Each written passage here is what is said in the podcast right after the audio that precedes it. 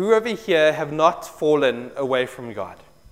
Anyone here drifted away, backslidden, moved away from God's grace, out of His presence, been disconnected to Him? We all have. None of us have lived perfect lives where we have not let God down. And so, this story really speaks into the core of what Jesus does in our lives in order to restore us back to that place where we have a plan and a purpose through Christ our Lord. And so, let's take a look at some of the things that come out of the story and just how we can use that in our everyday life in order to come back into God's presence. You know, the interesting thing that I find about John, I mean, about Peter, is that he settles for second best. You know, I'm a terrible, terrible follower. But you know what I used to be able to do? Is to fish. And so, what Peter does is he goes back to the life that he used to lead. He goes back to settling for what he used to know. Jesus showed him so much of what was possible. He called him the rock on which he will build the church. And he gave him this incredible plan and this purpose, but he settles for second best. Whenever we let God down, we do settle for second best. We often forget about what God has placed on our hearts, the dreams that He has for our lives, and we start to say, well, you know what? That was then, and this is now. How many of us have settled for a life that's ordinary? A life that's okay, a life that's average, and said, It's okay. When we are in the presence of God, He takes us into a different reality, into a place where all things are possible, and where God is able to do incredible things through each and every one of us. But so often we settle. For Peter, that was what he was doing. And can you imagine that situation where he's sitting in the boat and having gone back to fishing, has got absolutely no fish. Hey, not only am I a terrible disciple, but I'm a really lousy fisherman as well. And when he hears this voice that comes out of the, the morning darkness and says, Have you got any fish? Can you imagine how it rubbed salt into the wounds? Not a single one. Not a single one. You know, the fact is that if we settle for second best, don't expect to feel that you are content, that you are satisfied with what you have done. God calls us into His presence and allows us to be parts of His kingdom. And when we settle, it doesn't feel right. And I think that's exactly what happened with Peter. It just didn't feel right. He was living in that no man's land between God's dream for him and settling for second best. And so, have we settled for second best? If you have, maybe let's take a journey further into this story. You see, the incredible thing is that God then leads Peter into the beginning of the journey that they had together. If we look at the beginning of where Peter's journey started, it was on a boat. It was on a boat with Jesus. And so Peter was a fisherman. And so Jesus says, Hey, let me come and fish with you guys. And also, there was a terrible day where they had caught very little. And then Jesus says, Take your nets and throw them to the other side. What happens when he does that? Well, it says that the nets were so full that they couldn't pull them in, that the nets were nearly taken away because of the amount of fish. Now, can you imagine when Peter throws the nets to the other side, as this man on the beach has said, you know, throw it to the right? And suddenly the same thing happens. Do you think that Peter didn't understand what had just happened?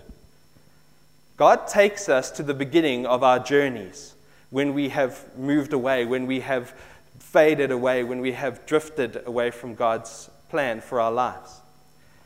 I can remember the day that I truly came face to face with Christ. And that was through sitting at the cross, understanding that God had done so much for me. I think each and every one of us has a special time where we were able to understand who God was and what He wanted for our lives. God takes us back to that place. And when last have you been there? When last in your quiet time, in the time where you spend with God, have you gone back to the beginning of your relationship? Because it was at that stage that you realized that there was more to life than just this. God calls us into another reality, calls us into another space. And it all began somewhere. And for me, that's God's incredible love for me that He takes me to the beginning of my journey with Him. Whenever I'm far, whenever I'm desperate, wherever I say, God, I can't see you, it's lovely how God takes me by the hand and He leads me back to the beginning of our relationship. I'll never forget it. It was in a place called Simonstown in a, in a um, campsite called Rocklands. And I remember sitting in front of the cross and going, God, I don't deserve your love. I'm not worthy of what you have called me to. And yet, God, in that stillness, said, I love you. You are my child, and I will decide where I want to take you. And I will do all things through you if you just choose to put yourself in my hands. When did we last have that kind of encounter with God? And God calls us constantly back to the beginning of our relationship. And that's exactly what he does with Peter. Peter throws his nets to the other side, and suddenly there's this pool, and he remembers another time where, where he did exactly that, and his nets were full. Is God going to take you back to the beginning of your relationship? We acknowledge, when we acknowledge his abundance, we start to put Jesus into focus. Now, the incredible thing is that they see this stranger out on the beach, but they don't recognize that it is Jesus. But as soon as the nets start to pull, as soon as they realize that there's a huge catch, they start to realize that the man on the beach is Jesus. The beautiful thing about God is that wherever there is abundance, God is in the midst of it. And so they must have remembered that, you know, whenever they have these big catches, Jesus was there. Whenever, you know, just a couple of loaves and a few fishes turn into a, a banquet for 5,000 people, God is there. When they turned the most simple of bath water into the most beautiful of wine, God was in the midst of that. Wherever there is abundance, whenever there is generosity, God is in the midst of that and He draws us to Himself. And so I find that when I take time just to realize what God has put in my life, the abundance of His grace, the abundance of generosity, Jesus gets brought into focus. You know, there's that old song, Count Your Blessings One by One. And it's an old song, and so often we just sing it because it's got lovely words and a nice rhythm. But if you do count your blessings one by one, you could be there for a long time. Wherever there is abundance and generosity from God, bring God into that moment. And so realize that God has given us so much. And whenever we realize that, God is brought into the midst of our story and He starts to tell us, Here I am. If you want that life that I have promised you, just remember how far we've come. Remember what I have already given you, and I will give you so much more if you just choose my way rather than your way. And then another thing that is quite interesting. And so, in the moment that these, these nets are pulled in, that there's 153 fish. Now, I'd love to see these guys because they knew exactly how many fish there were. And so they must have sat down and gone, 153 fish, that's insane. And so they must have gone to the idea of God's abundance and sat down with the fishes and just been blown away. But what does Jesus do? The first thing he does is he says, Come, boys, it's a fish fry. Hey? Jesus could have been a Capetonian. The beauty th- about Jesus is that in everything he wanted people together. And when we get together as, as fellow believers, as brothers and sisters, there is a power that is beyond all things. If we want to understand God's restoration, it starts and ends in the midst of community. Jesus knew that. When he does the, the start of communion, when he gets his disciples around a table and he breaks the bread and he pours the wine and he says, This is where my heart is. He does it in the midst of people, in the midst of a gathering, in the midst of community. The same thing when He restores us. He takes His people onto the beach, has a fish fry and a bread, and they sit down and they talk, and there's energy and excitement.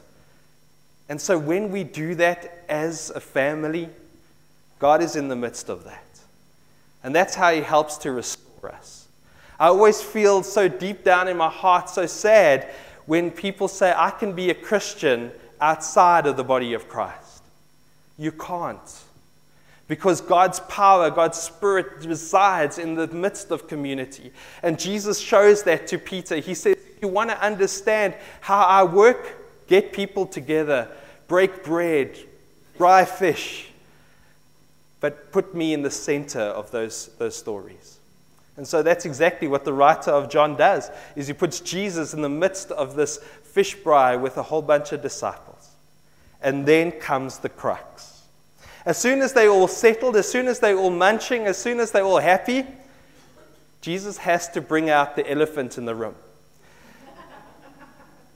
The fact is, Peter knew that he had let Jesus down. And there had never been a moment from the resurrection of Jesus to this point where Jesus had one on one time with Peter.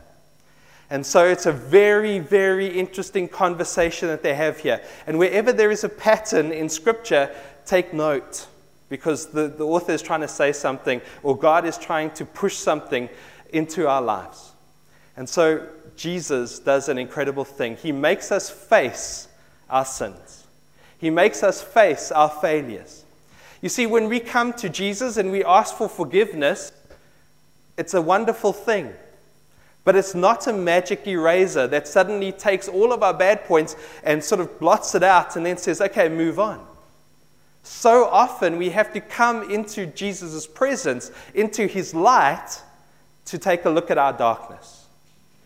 And so often that's when we start to change. Jesus doesn't just want to offer us forgiveness, He wants us to offer, to offer us so much more. He wants to offer us restoration, He wants to offer us wholeness, He wants to offer us healing. And often, the only way that that happens, that we get healthy and we can start to grow again, is when we face our sins. And that's what Jesus does. He sits with Peter in the most beautiful way, makes him acknowledge what had just happened. And so he starts off this whole story with this Simon, son of John. Now, this might just sound, wow, okay, Simon, son of John. But what was Jesus' name for Simon? Peter. You are the rock, Cephas, rock. And so he had always referred to him as Peter, but when he sits with him now, he goes Simon. So he almost says, I'm going to take that title away from you at this moment, and I want to check if you're still in, if you still want to be part of this plan, if you still want to be part of this kingdom, if you want to be the leader.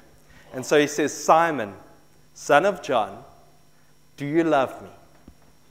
And so Peter says, Yeah, I love you. Yeah, that's lovely, you know. Spot on, I'm still with you. And so he says, Okay, take care of my lambs. And then he does it a second time Simon, son of John, do you truly love me? He goes, Yeah, I love you. I'm here. I want to be with you. I want to, to go forward with you. So he says, Fine, go and feed my sheep. And then he does it a third time. What else happened three times? Peter denied Jesus three times. And can you imagine how that scalpel must have gone into Peter's heart at that exact moment? I denied you three times, and you're asking me three times. You know what Jesus does so well? Is that he brings us right into the depth of where we've gone wrong. And he invites us to acknowledge that. Once we acknowledge that, once we then come to a point Jesus is able to transform us. And so when we sit in God's presence, it's amazing how He does exactly that. He goes right to the midst of where we have gone wrong. And I invite you into that place. It is the most beautiful place, but it hurts like heck. It's supposed to hurt. Sin is supposed to hurt. Acknowledging our sin is supposed to hurt. Acknowledging our failures and our weaknesses is supposed to hurt. But the fact is, once we go through that, we obtain new life. We get healing. We get wholeness. The one thing that we need to always remember is that forgiveness is not free. It came at a cost. The cost was not for us, but the cost was taken up by Christ. It is not free. In fact, it is the most precious and the most expensive thing that we have ever received is God's grace. But it didn't cost us anything. But remember, it came at a cost.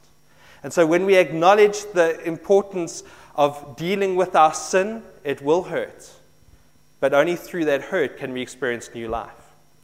And so the last time he goes, Simon, son of John, do you love me? And I think it is at that point that the scalpel went in and he had to think about it. And he had to say, Is this what I want for my life? And you know what? It's such an easy decision because he had seen what second best looks like. And he said, I don't want any of that. Do we want more than second best for our lives? Do we want more than second best for our families? Do we want more than second best for our church? I pray that you do. Because there is so much more than what we have settled for. But it takes us acknowledging where we have gone wrong and accepting Jesus' way above our way. The last thing that I need to share with you, and most importantly, it's how Jesus ends off this whole story. He just says the most beautiful words Follow me. Follow me. Each and every one of us has that choice. The moment we wake up in the morning till the moment that we lie down at night, we have a choice to either follow Jesus or to ignore him. The one leads to blessing, and the one leads to death. But the fact is, I don't want to make you feel guilty about any of the kind of those choices, but if you choose it just for one day, tell me about the difference. And so God calls us and He says, Follow me. It's the easiest thing in the world, but it is the hardest thing in the world. But it is the thing that leads to a different world, a different reality, a blessing that is beyond comprehension, and a relationship with God that is deep and intimate and life giving. Follow me. Isn't it amazing that when Jesus spoke to Peter the first time in order to make him a disciple, he said, No longer will you become fishers of fish. You guys will become fishers of men.